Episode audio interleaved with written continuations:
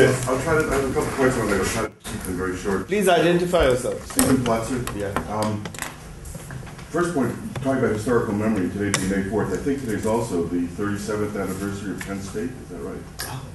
Since we're bringing that stuff up. All right. I want to talk about the Japanese paper. I had a lot of problems with it. Um, The paper was presented in terms of context, and since that, I don't know if the, the written paper, at least the presentation today, so I'll just talk about what I heard today.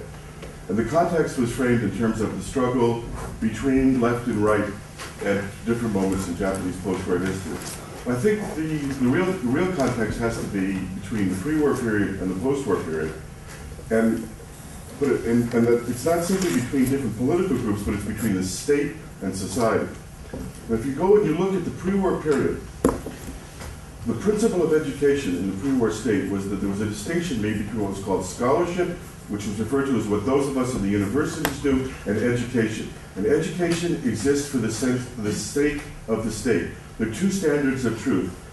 In the universities, it's between right and wrong, or between, if you will, truth and falsehood. Whereas in education, the standard is between what's good and bad for the state. And that was the standard upon which pre-war education was based. After the war, the American attempt to reform education, to democratize, was to eliminate that power, to take that power away from the state and vest that power in the hands of the people, where people at the local levels would choose their own textbooks. There would be no government control, no government censorship whatsoever. By the mid, when you start your story in the 1950s, by that point the government had already, with the help of the, with the help of, uh, you know, of the politicians, but not simply by the politicians themselves. The Ministry of Education was in the process of regaining its power to reinstitute that distinction between scholarship and education. And that's what this, I think the struggle has really been about. In other words, that the state has a particular vision, and its vision is what it calls its mission in the world, its world historical mission. And, and it's very interesting, you were talking about that certain right-wing historians were brought back in to act as censors. Well, there were a particular group of, of, of philosophers at Kyoto University who were purged after the war because of their active involvement in wartime ideology about Japan's world historical mission to lead the, the East Asian world beyond modernity, beyond the West. These particular individuals were brought back and inserted at the very center of the educational system. One of them became the chief textbook censor. He himself, with nobody else's permission, he had the right to control every textbook which was allowed in Japan. And he was doing it on the basis of this pre-war vision and this wartime notion of Japan's world historical mission. By the 1960s, I'll make it quick. By the 1960s, then, after this power had been reinvested within the state, the textbooks are written on the basis of a textbook curriculum committee, which has a document which it's all based upon called The Image of a Desirable Human Being, which is written by another one of these, these Kyoto philosophers, in which they expand upon Japan's world historical mission. And that's what's going on in these textbooks. Words, it's, I think you have to see it in terms of the struggle with the state's attempt to redefine the nation and to control thought on the basis of this distinction between truth and what's good for the state. And when you look at it that way, I think that it's a much more complicated. And if you want to really look at a Frankenstein monster, you know, of education, Japan exists. Uh, let's first perhaps collect the, uh, a few- a few, Who is that? Stephen or is there no, nobody else who wants to intervene? Yes. I actually have a point, but I would actually like, since it's so different, uh, I don't want to intervene because it's not, so it doesn't room. Well, no, no, but let's, uh, Okay, let's so collect, maybe- and uh, I mean, uh, our panelists can then summarize uh, and. Okay, and- I, I wanted to get to the last point about uh, inter, uh, international standards and uh, the way in which universalism and particularism actually uh, developed uh, from this kind of, uh, or as it is being viewed through the textbook controversy. And I think that one thing that we haven't had the full slate, but I think that if I can anticipate, what we see is we see a fairly homogeneous universal standard of what good pedagogy is, what good uh, morals are, what are the standards that we want, why, whether it is gender or other components of a good history, etc. So on the one hand, we have a great deal of call for regionalism, localism, particularism, as well the essence and closer to people. On the other hand, we have this universal standard. So the tension between universality and culture becomes very evident in a very different ways. And that, I think, that the end, sort of the, the questions of whether that actually enhances a sort of global capitalism or undermine global capitalism, whether we, we have a different content of progress, but the same notions of progress of where what we do, what none of us is trying to do an inferior product to what has been done before. We all try to do something that is better, so the content differs, but the progress as a structure is actually very much instituted in this kind of a frame. But it, I, I guess that's sort of, as an opening, might be enough for now. Okay. I was uh, really interested to hear um, your argument about the unchangeability of the past, that it is being written in granite.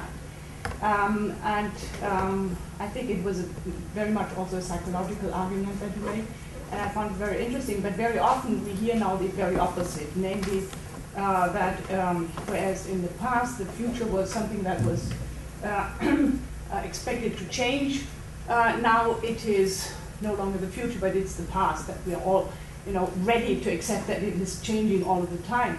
Now, some of the reasons for this changing of the past, which is a really new phenomenon, is of course uh, the change of political systems, and this in, in Central Europe is, is a clear um, case, and we can see it after um, the fall of the wall um, everywhere. That that's very obvious.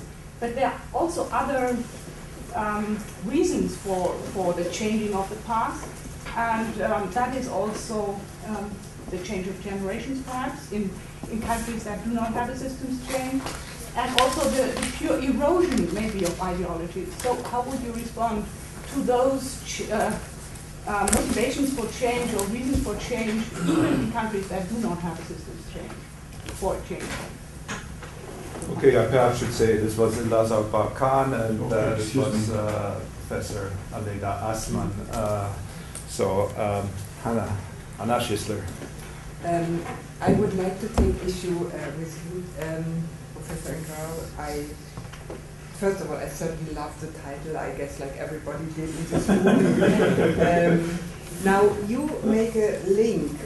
I mean, it is obvious that writing for schools has to be selective, as any writing of history is. Now you make a very convincing case for the instrumentalization of the kind of selection that is being made in school textbooks for the regime, whatever it is.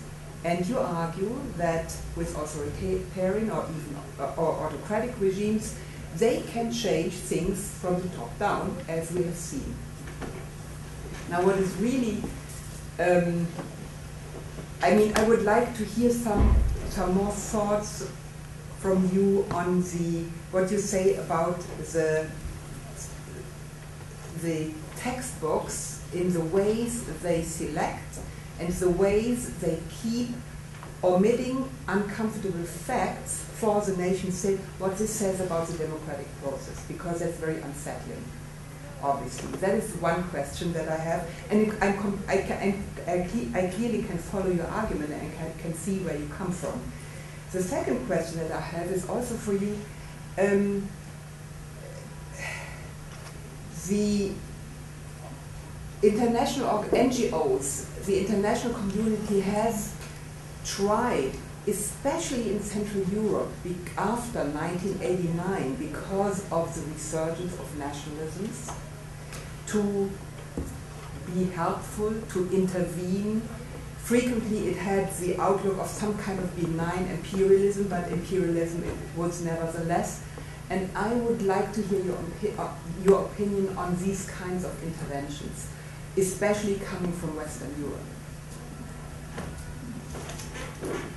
I also have a question, uh, mostly concerning the, uh, the Japanese paper, uh, and what what what uh, I find just simply difficult to understand, uh, uh, given the similar but quite different German history, is the extraordinary investment in the nation. Uh, and why the extraordinary investment in the nation is resolved the way it is in, in a It's a, essentially a repetition and re-articulation of a national imperial narrative. Uh, now, I wouldn't say that the German narrative is so fundamentally different. It's very underhandedly national as well. But clearly, uh, what the German narrative and what the German textbooks show is that you can go in many ways to achieve, as it were, uh, not the same, but similar ends. And, and that difference uh, uh, of, of, of a repetition of the past, as it were, as opposed to a reinvention of the past uh, uh, in the process of distancing in this case. I mean, you put, in the German case, you put your entire purchase into the distancing from that past in order only to get at other pasts, like Yes. Heinemann democratic past, etc., which there is a good Japanese tradition as well, right? So Indeed. um, I never quite understood what the logic of it is, and, and this logic, in a way, is important for all the kind of nationalizing, for all the kinds of nationalizing cases, because they must not necessarily go the way we heard uh, they go in uh, a number of Eastern and Western European nations. Of course, here the case of France would have been quite important to, to remind us of, of, of grand nationalizing histories. Uh, second problem is I find it difficult. Um, this is a question really concerning Neeladri uh, to compare kind of the national histories of Japan with the national histories of India and say China, because we uh, we just deal with such different entities.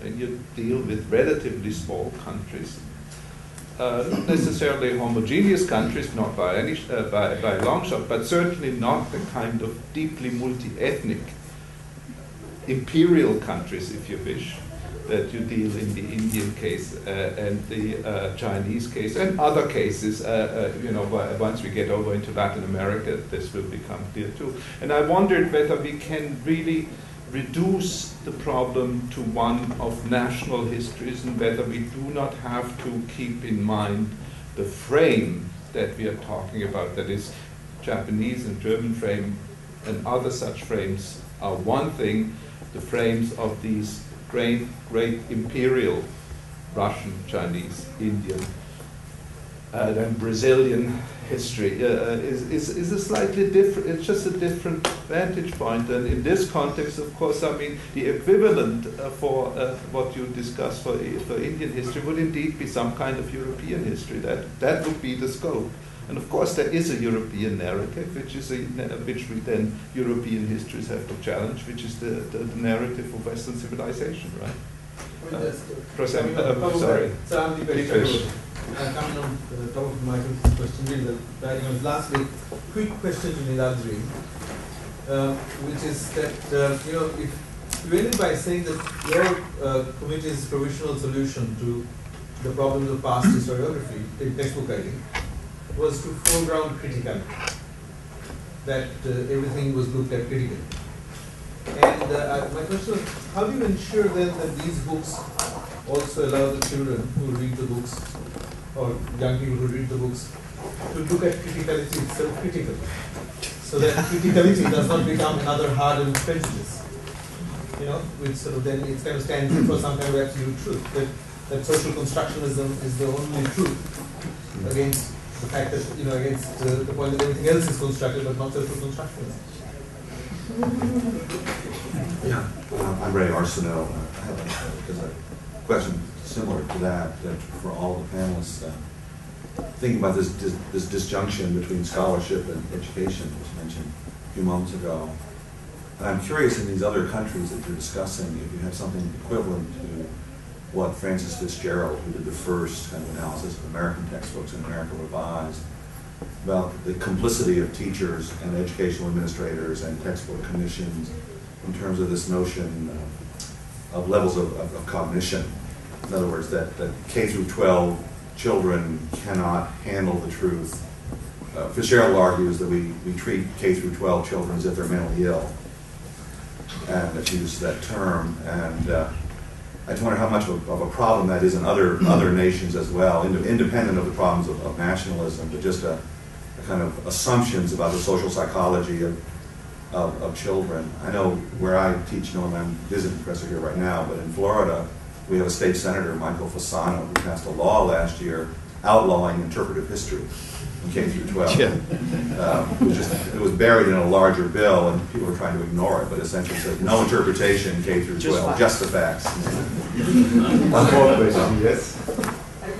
Along with the, the critical thinking point, that the element I want to mention is about the examination system because ultimately, for each kid, I assume generally in the world, the function, the primary function of learning knowledge from the from the text is to score higher in certain entrance exam, and so I I would suggest that when we talk about um, the textbook, we should also consider the examination system because if the examination system was controlled by the state or certain authority, then that means the knowledge you, a kid learned from the textbook should be reconfirmed through the exam.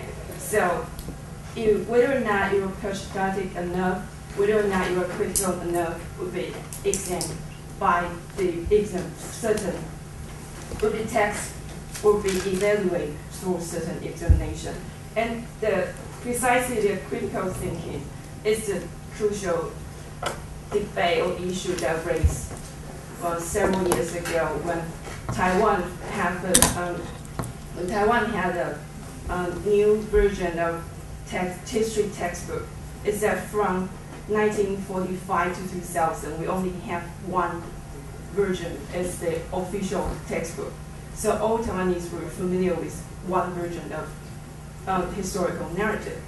But in 2000, we have a new version because now it's a democratic society of so and so on. So the government opened up, and suddenly they have seven different versions of textbook, though they were all written mm, following by the same guideline. But the project I was involved in is the examination system. We had a really difficult time to to to come up with the, the questions that for the college entrance exam. And because one of the purpose of this kind of um, multi-narrative of history, of national history, one of the function is to develop the critical thinking of high school students. And one evaluation is whether or not they have critical thinking. But the problem is, if this is the exam, then there will be only one correct answer. Or a correct answer would be more practical than an open-ended. Otherwise, it's hard to eva- evaluate a critical, whether or not this is a critical thinking or whether or not this is the independent thinking. So I think then that causes a lot of problem.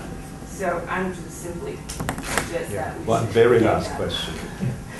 Um, my name is Teju Kim. I'm in the Department of History.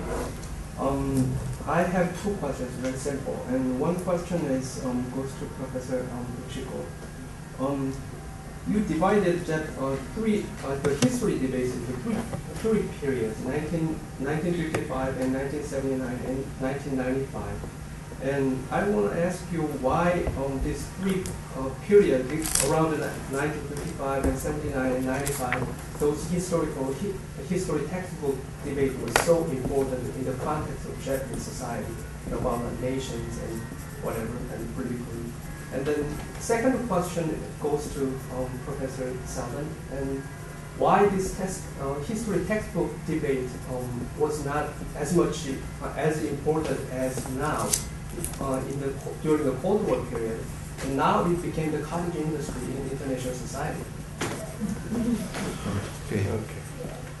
Very important questions. Great variety of them. Uh, please, in the order you wish. Uh, Oh, we should probably ca- keep it, but keep it short. Keep it short. um, I think you know the first question about you know the raised by Stephen Platzer, um, and I don't think I would disagree. And in other writings, I hear uh, some uh, some issues dealt with. And actually, in this paper also uh, we talked a little bit about the question of science in history uh, from the pre-surrender period to the uh, contemporary issues. So there are always uh, ministers of education saying that this text is too scientific, meaning that Mark also talked about a little bit, you know, to, to write as if it is a historical novel. So historical novel is the sort of, you know, the paradigm we had, uh, especially wartime period. So, and also uh, uh, the post-war history textbook authors had a hard time to break from that tradition to write a much more empirical history in the textbooks. But at the same time, uh, Minister of Education is always talking about the more writing about you know more Novandic ways or to write. So I think in, I, I, in, in, in, uh, in the bottom bottom line, I, I don't I don't uh, disagree with that. But at the same time, uh, that that the focus of this particular paper is to provide answer to the uh, Michael's question: when, why, so it is recurrent, and uh, I, I try to explain it because it is uh, interna- we omitted the international context about it, but you know there are some internal politics within the ruling party, and whenever there is a disarray in the ruling uh, political bloc, uh, some nationalists got united and to attack textbooks. And then also there are real political issues Japan face about the constitution. And then whenever it, the, the debate over the constitution deadlocked, the, the, the, the, attack became the textbooks. So basically textbooks is a sort of uh, substituting side of political struggle. Uh, rather than uh, talking about deadlock issues of constitutionality of da da da da, uh, they started, nationalists got together to attack textbooks. That was uh, three times repeated history.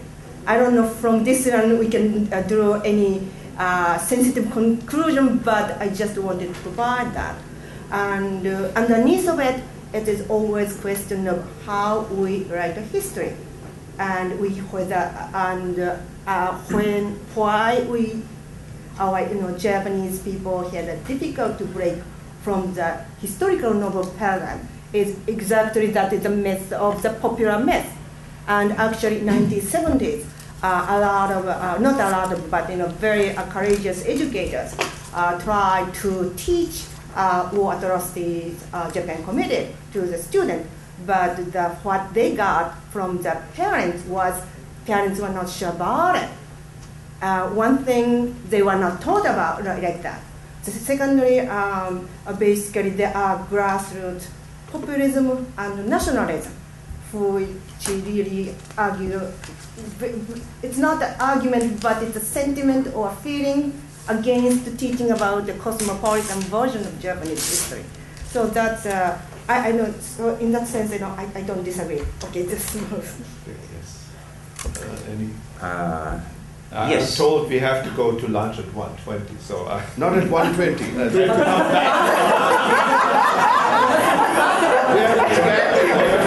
Okay, so Well, you know. I'm, I'm allowed three minutes. uh, then, uh, Quite far. First, uh, I also welcome uh, Platzer's um, point. I think we, it is useful for us to look at the re- return of key figures, including those from the Kyoto School and others, and we, we can look at from this angle. But um, I also, uh, I also don't see the uh, the major break. Uh, uh, it seems to me much of the post-war system uh, is the pre-war system, uh, first under American control uh, and later returning to, to Japanese hands. Um, in terms of uh, Michael's point, um, I'm not sure there's an answer to why the difference, but some of the whys that strike me as important um, are the different post-war histories of Germany and Japan, starting with the fact that the United States kept Hirohito on the throne. And this made it extremely difficult for Japanese to re-examine their history of imperialism, war, and war atrocities, particularly prior to his death. He managed to stay on the throne until 1989 when he finally kicked off. And this put tremendous constraint.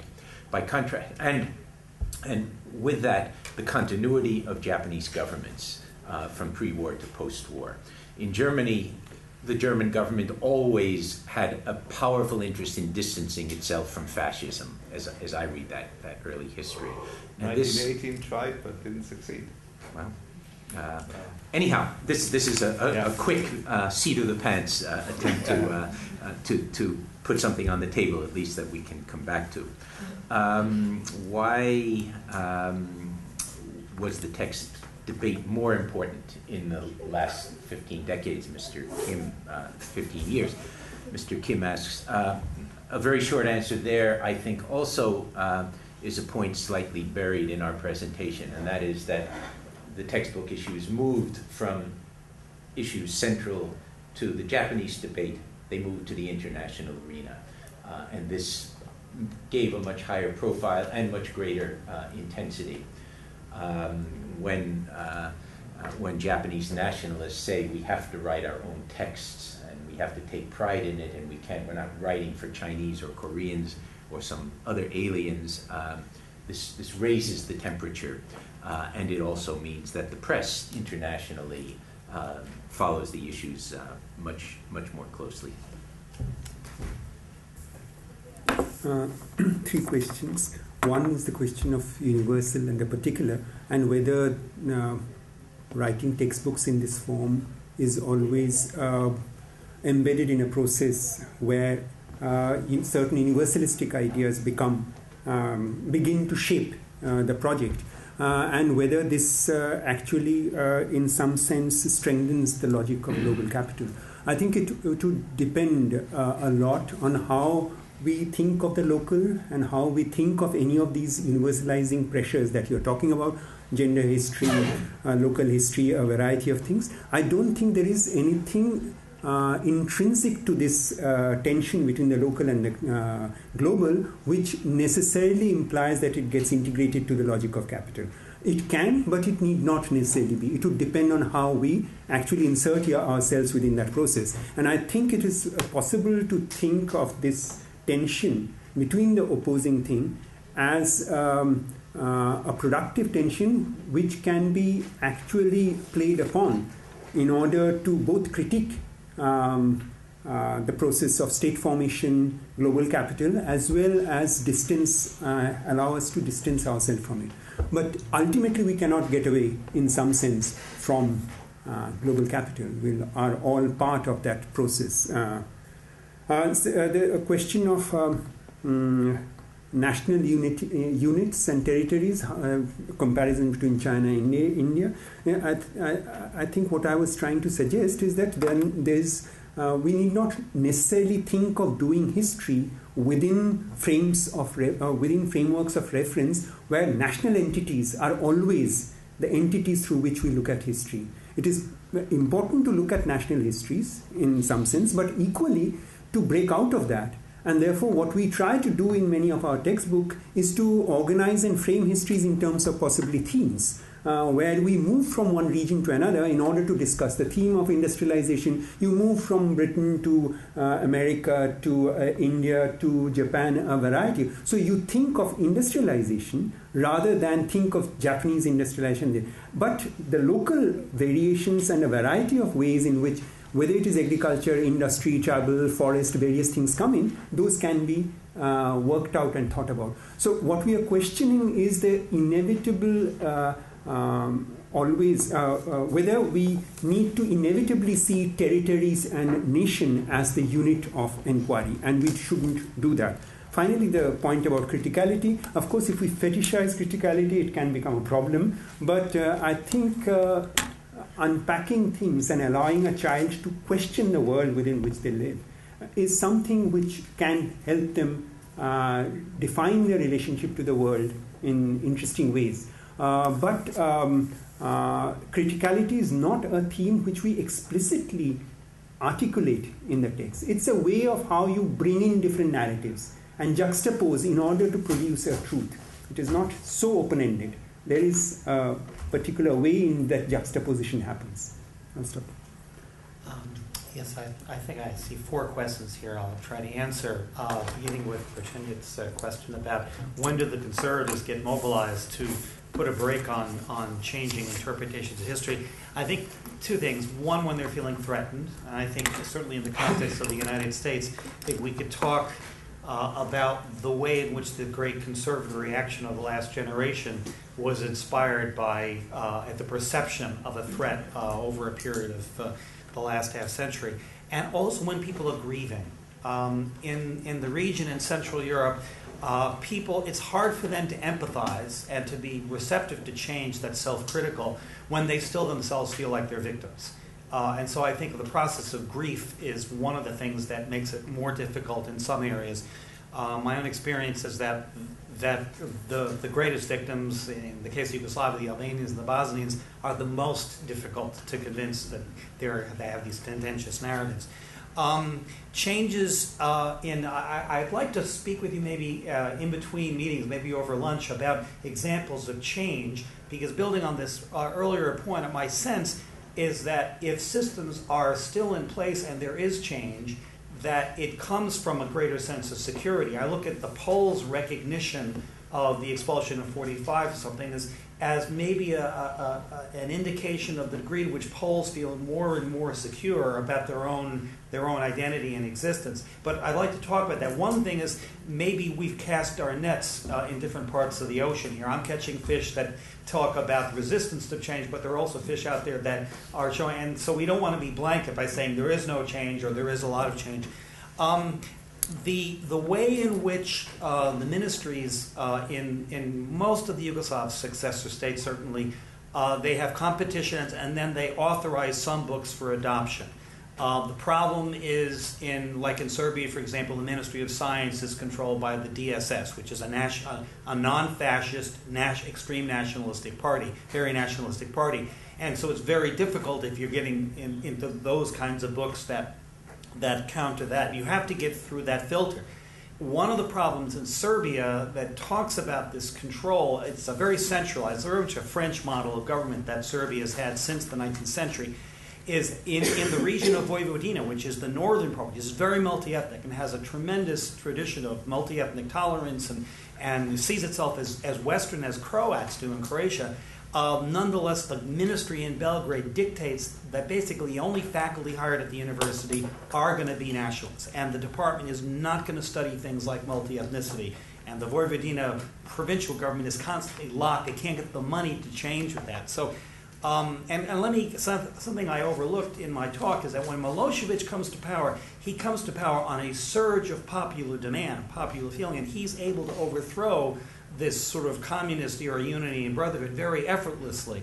Um, um, finally, and uh, about the ministries, you know, local control uh, is a prescription of, of course, having further um, uh, accountability to democratic forces, to forces at the local level. I know uh, in school districts they want local control so they can make sure that their curriculum, their curriculum, uh, their their textbooks are adopted. It reminds me in American history of the way in which the southern states had book repos- had book um, uh, book adoption at the state level, which maximized the number of sales, and how we minimized our coverage of the positives of uh, U.S. Reconstruction after the Civil War, and minimized the horrors of the KKK and things like that because Texas and Alabama and the southern states so controlled it that there was a market that had that that you could address if you went soft on uh, on slavery, and you talked about the war between the states instead of the civil war.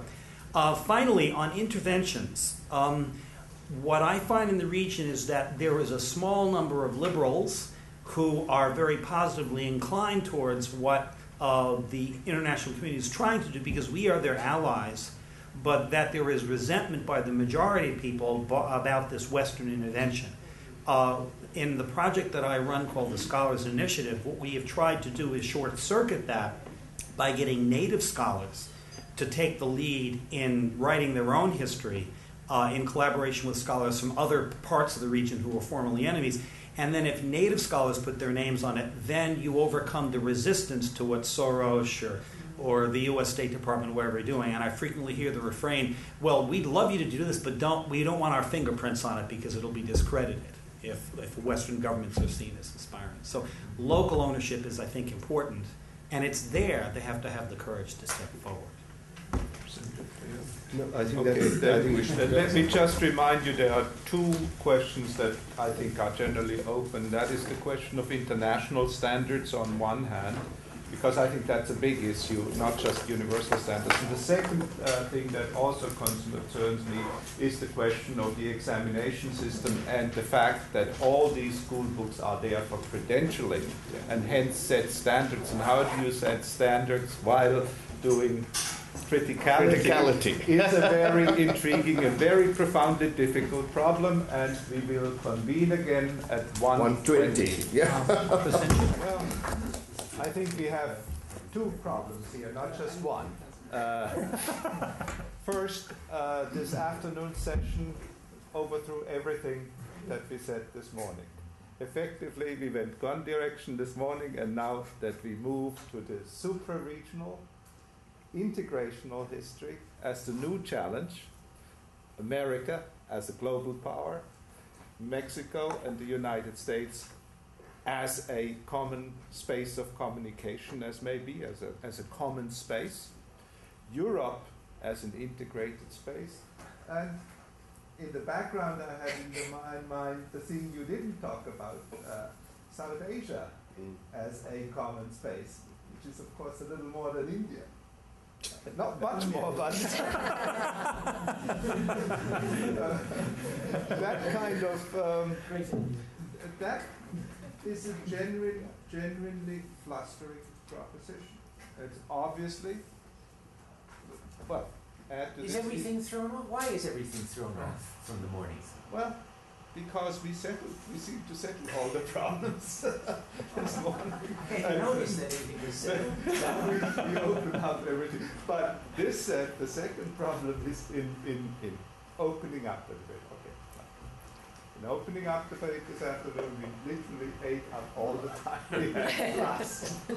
so I'm a little nonplussed what to do. I, I would like to have a discussion. Sure, we should have about it. We should have a discussion, and then we simply have to, well, as they say, soldier on. Soldier. How about one minute each for Uh, each discussant? I mean, each question. Okay. If you, if you wish. Short questions. Okay. Yeah, um, yeah, I think, uh, I don't agree that it's totally different. I think one thing we have to do is define what Europe is.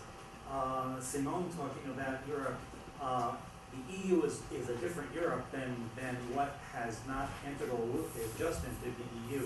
Uh, I will remind you that Europe was defined by Peter the Great, who decided to construct maps with the Urals as the official border. There- There are those of us Central Europeans who feel the EU represents a different type of Europe. And I think Simone's making the point, in the 19th century, you know, the Italians and the Germans, for example, and then earlier, the Western Europeans uh, had a much less secure sense of what nationhood was. And as this sort of feud has moved east, the Eastern Europeans now are, they are still insecure about their identity. And, but a lot of the things that Italians and Germans were insecure about 150 years ago, they now are more secure now. I think we have to look at this as something that's time as well as in space. But anyway, I'm not to rebut you. Yeah, yeah, and I don't want to rebut you. There's actually, I guess, Yeah, a discussion taking place. Maybe I should maybe let other people get into discussions. I had actually No, no, had you two go. questions about the, the panelists. I had two questions for the panelists. Yeah, go ahead. Um, my name is Jose Barlema, I'm a graduate student here, and I wanted to thank uh, Crescentia for putting this together. I've learned a lot. I guess I have two questions, or one's probably a comment, one's a question regarding 1848. And I know that uh, Mauricio was quoting from Tom Bender regarding the question of that the Americans wanted me- uh, the Mexican territory without the Mexicans there. Uh, However, I think, don't you think that needs to be sort of looked at maybe geographically in areas where, for instance, Euro, Euro-Americans overwhelmed the Mexican population, like in Texas and California, there they might have had a choice, but in a place like New Mexico, where the Mexican-American population remained the majority well into the 1930s, uh, in fact, uh, I think that would be a bit different. I mean, they had to contend with the Mexicans. Uh, in fact, in just some recent research, it's been suggested that when the Repatriation Commission, after the end of U.S.-Mexican War, was sent to Mexico to bring back the Mexicans, they were stopped by the American authorities. Why? Because, of course, they need numbers to then uh, lobby the Congress to get uh, compensation. Right. And not only that, I mean, I think there was some compatibility there. I mean, the U.S. Um, outlawed slavery in 1862. New Mexico doesn't outlaw slavery until 1868 because they wanted to keep their indigenous slaves. Uh, so that's one point I think that I think is important to point out. That I think don't you think that needs to be looked at more geographically or regionally, right? Because ultimately, sort of following on what Mauricio was saying, there are some sort of Western uh, compatibilities between some of these Northern Mexicans and Euro Americans. My second question, just very briefly, is uh, Mauricio mentioned uh, uh, Samuel P. Huntington uh, and the whole idea about the Reconquista. And my question is, uh, don't you think that that aspect itself needs to be historicized? Because, in fact, I mean, what we're seeing now is that people like Samuel P. Huntington, these sorts of anti-Mexican sorts of books are arising at a very particular historical moment. You did not see these things, for instance, in the 1940s or 50s. I mean, nowadays you have two books by Buchanan, right? You have Samuel P. Huntington, you have two congressmen, right? Tom Tancredo, J.D. Hayworth, that are ultimately arguing the same sort of Reconquista line. And by the same token, the Mexican intelligentsia, right, is only recently taken um, uh, an interest in those Mexicans abroad. I mean, in fact, I mean, the earliest book that they actually wrote about migration was in 1929, and then there wasn't any more published up until the 1960s with the rise of the Chicano movement. So don't you think that the whole idea of the Reconquista itself needs to be historicized, and to see, for instance, the rise of somebody like Huntington at a particular historical juncture, which is a response to this incredible increased influx of Mexican immigrants that has only taken place since the 1980s. Well, I, I, your first question, I think it's a very good point. I think the space does make some difference. In Texas and New Mexico, we're very different places. And um, I guess I should take a closer look at, at, all that. I was mostly relying on a lot of the rhetoric of the time, and the rhetoric of the time is powerfully uh, anti-Catholic as much as it is uh, an issue of skin color. I mean, it, either, neither one uh, quality uh, were, were, were, much wanted. I also think, though I don't know the exact figures, and you may, that the totals of, of people in New Mexico was generally pretty small, even whatever their proportion of Mexican and, and Anglos. And I think that was less of an issue. Uh, but certainly to go all the way, the, the real issue is to whether to go all the way to Mexico City or not. And, and that's where they pull back. And that's, that would have been the heart of Mexico. The other question, I believe, no, uh, totally agree. Uh, the only problem, uh, uh, the only thing I would say what you say, we shouldn't be emphasizing that Mexicans come in the 1980s. Uh, when we emphasize uh, just because of the input of Mexicans, because the 1980s, Mexicans have been here, Mexicans were here, Mexicans have been here, always here. If we keep talking about the 1980s, like the new debate and everything, always, if you go to the 1880s, I have found quotes against Mexicans and quotes in favor of Mexicans, depending on the economic, political circumstances. If you go to the 1860s, uh, the 1870s in the wars, Mexico, Manuel Gonzalez tried to bring Mexican back, and the Americans don't want it back because they need the labor force. Uh, if you go to the 1920s, you say that Mexicans didn't worry about it. I, I, have a student of mine going, and I asked him to go to the main list of Mexican intellectuals from the 1880s and 1920s. No single one did not mention that Mexicans were leaving. Like good arbitristas of the 17th century in Spain, they were worried that Mexico was not rich because people were leaving. Uh, so I agree totally with you, we can history forever, but not starting that the Mexican problem is NAFTA and 1980s, because then we defeat ourselves with, in the food.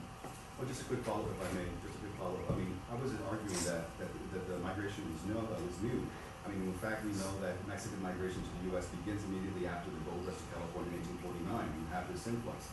What I was saying, right, or suggesting was that this recent wave, the newest, right, not the, not new, but just the newest wave in the 1980s, has provided the structural conditions for the emergence of people like Huntington, Pat Buchanan, and the likes. I mean, I think a much more position would be right, not about the Reconquista, but in fact that that territory, of the territories, was not Mexico's to sell to begin with. It was in fact Comanche land, or Apache land, or Pueblo land, or Kiowa land. It wasn't even Mexico's to sell with. They had never been able to sell.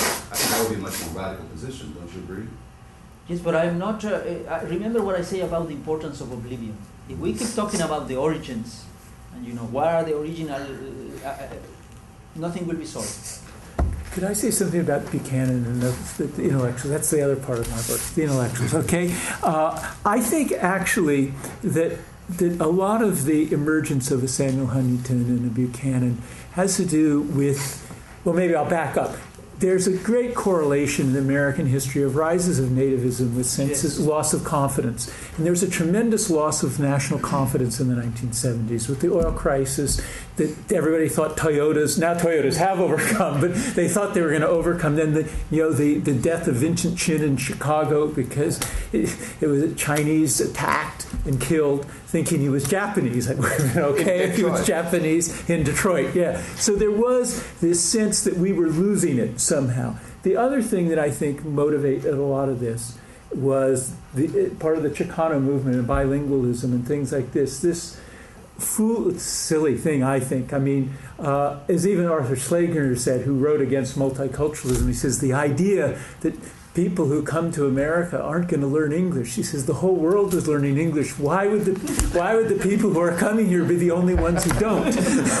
so, but anyway, there was there were a lot of internal things I think that were probably more important than the quantitative numbers. Although the, the numbers increasing were certainly an issue. Uh, very quickly, I'm, I've got about a dozen huge questions uh, that I'm trying to process from Mauricio's uh, presentation, but here are a few of them uh, to maybe put on the table. Um, if the past and the future is a past and a future common history, um, isn't this NAFTA? Second, um, I, not that I don't like the concept, I, I, I think it's very exciting to try to think this through. Doesn't mean the same thing for Americans and Mexicans. It's clear to me that the past and the future of the Mexican historical experience is a common history of the United States.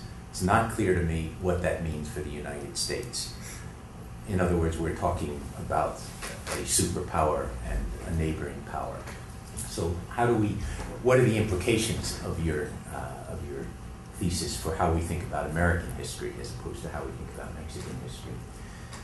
And the final one I'm fascinated by, but I guess I still don't quite get the power of your claim that race is the core of the paradox. Uh, why race? Um, what, what is the what is the racial difference that uh, racial stereotype? Yes, but of course we Americans are this polyglot mix of, of races getting more mixed up all the time. Um, what does it mean? What, what is actually the claim about race as the same? Wonderful present- stuff, I must pres- Present it to you. Uh, maybe you should answer. That Well, first it's a very different question. Okay. The question of NAFTA. No, NAFTA is precisely what I, I, I uh, uh, what I, you know, it's the consolidation of, uh, of, the belief in the existence of two civilizations that nevertheless can exchange merchandise. Uh-huh. Can operate. That's the During the NAFTA negotiations, in the Mexican side, which I was involved, uh, because they wanted somebody who knew something history, how to sell this. I have uh, a good historical facade, so they invited Canadians and Mexicans to say something.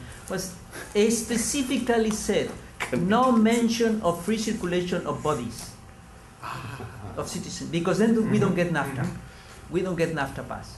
Mm-hmm. Um, that's what I say. the European case is an interesting, not because it's wonderful, not because it's everything. It's our epochal example of an exercise in which you can sit Germans, Spaniards, and French in the table and make all the mistakes you want, but at least they are accepting that we also include bodies in the table, citizens. We also accept a common citizenship, which has never been even remotely mentioned in the Mexican American case. We can talk about immigration reform, legalizing, whatever. A common citizenship, no way. Not now. I'm talking about 50 years from now. Uh, When we, we have this, we have that, we have that. You know, who is the main promoter of Turkey's incorporation to the European Union? The United States. But his own, pri- his own private Turkey doesn't even mention it. Uh, so NAFTA is, is completely not the case. It's not even the symbol that Mexico integrated. It just did legalize what it was already there. I mean, it's NAFTA is no.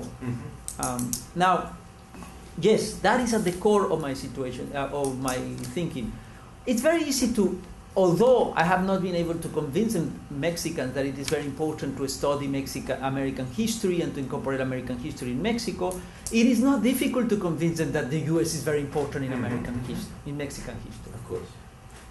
When I, when and if I convince them whether they will accept to do this, I, I have my doubts. now, for Americans, I'm sure if I convince them, they will do because as I was telling Professor Bender, it is the American Americans who had opened a window. Not a lot, but you know, four or five who asked me, you know, let's think about it. Mm-hmm. It's interesting. So let's think about it. Mexicans don't even want to talk about it. They realized and are aware that the US is fundamental in Mexican history, that there is no Mexican history without the US. But they don't want to talk about any kind of experiment. Now, I would say that the way to go and make Americans understand that Mexico is more or as important as the issue of slavery as England and all those things in their history, there are two ways. The first one is to avoid the power, the problem of power, because as American history show, okay, we are the omnipower. Why would we should, should we worry about these poor people, these poor Mexicans? Well, the, for the same reason that you know Vietnam defeated them, for the same reason that they cannot defeat Iran. There is powers, uh, uh, weapons of the weak. We are too many.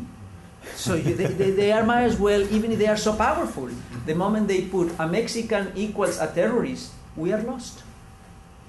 And I go back to Europe. I don't want to use the European case as a goodwill. Europe was made possible by we have killed enough, each other enough. The Soviet Union, and let's see what we can do.